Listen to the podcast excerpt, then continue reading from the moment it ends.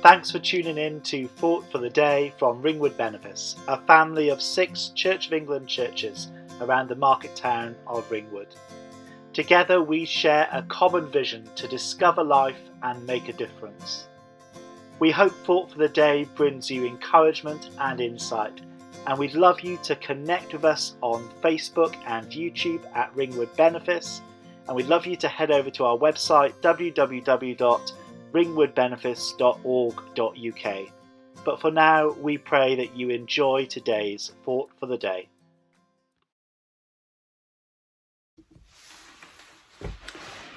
Hello, everyone. This coming Thursday is Ascension Day. It begins a 10 day period leading up to Pentecost um, when we remember that Jesus poured out upon the church, upon his disciples first, the gift that he promised his life, his spirit living in each one who believed in him and followed him.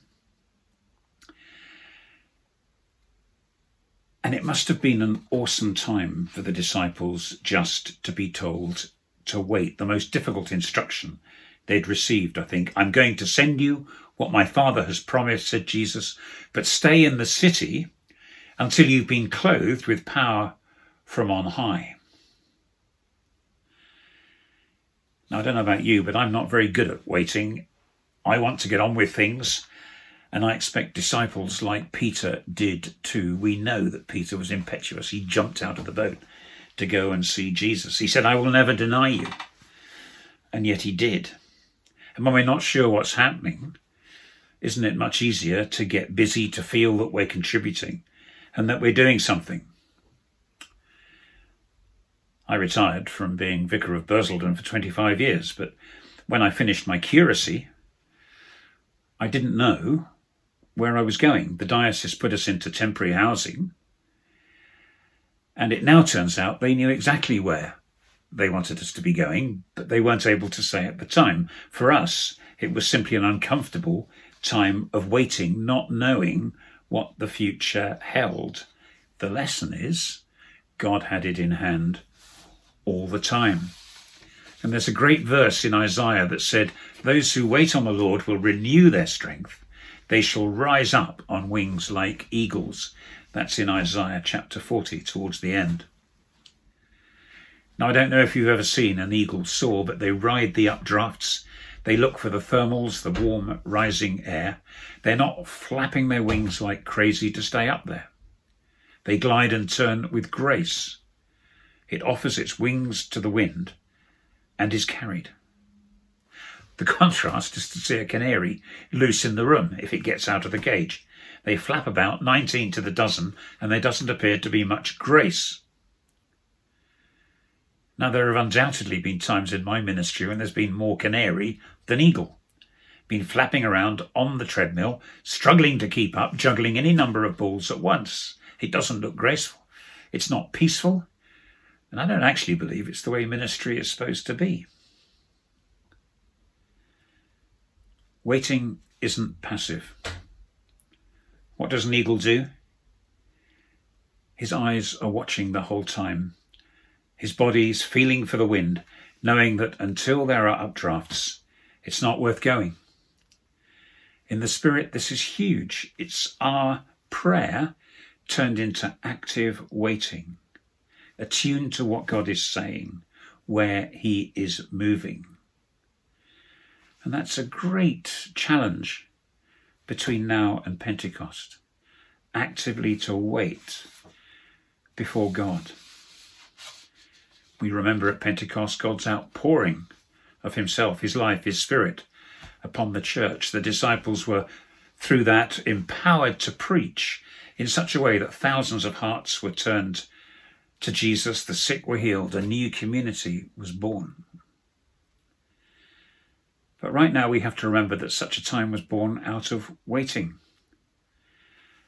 And I'd just like to encourage us all to be seeking God and asking what He has for us as individuals and for us as a church. Much will have changed during this lockdown. Much will change as we come out of lockdown.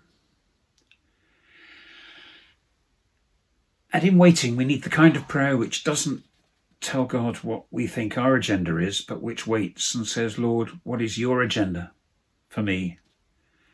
What's your agenda for our church and our community? It's seeking God's heart. Where are you working, Lord? The eagle offers its wings and is carried. And I wonder whether, in this time between now and Pentecost, we can spread our wings and offer ourselves. Dare we ask to be sensitive to the wind of the Spirit, to sense what God is doing? Because the same gift, the gift of that Holy Spirit which transformed the disciples and gave birth to the church, exactly the same gift is available to each one of us.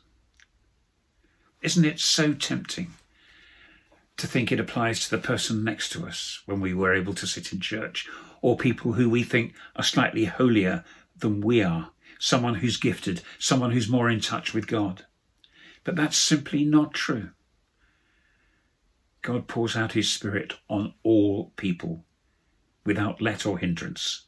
All we have to do is offer our wings and say, Here I am, Lord.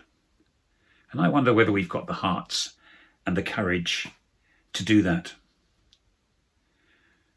Those who wait on the Lord will renew their strength.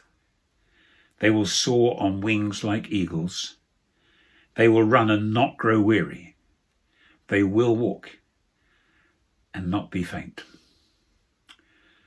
Let's have courage and faith as we wait together for all that God longs to do amongst us. Thank you.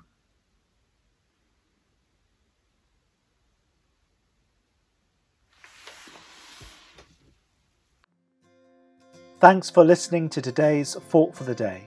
Don't forget to connect with us on social media at Ringwood Benefice. And remember, there is hope, you are loved, you make a difference.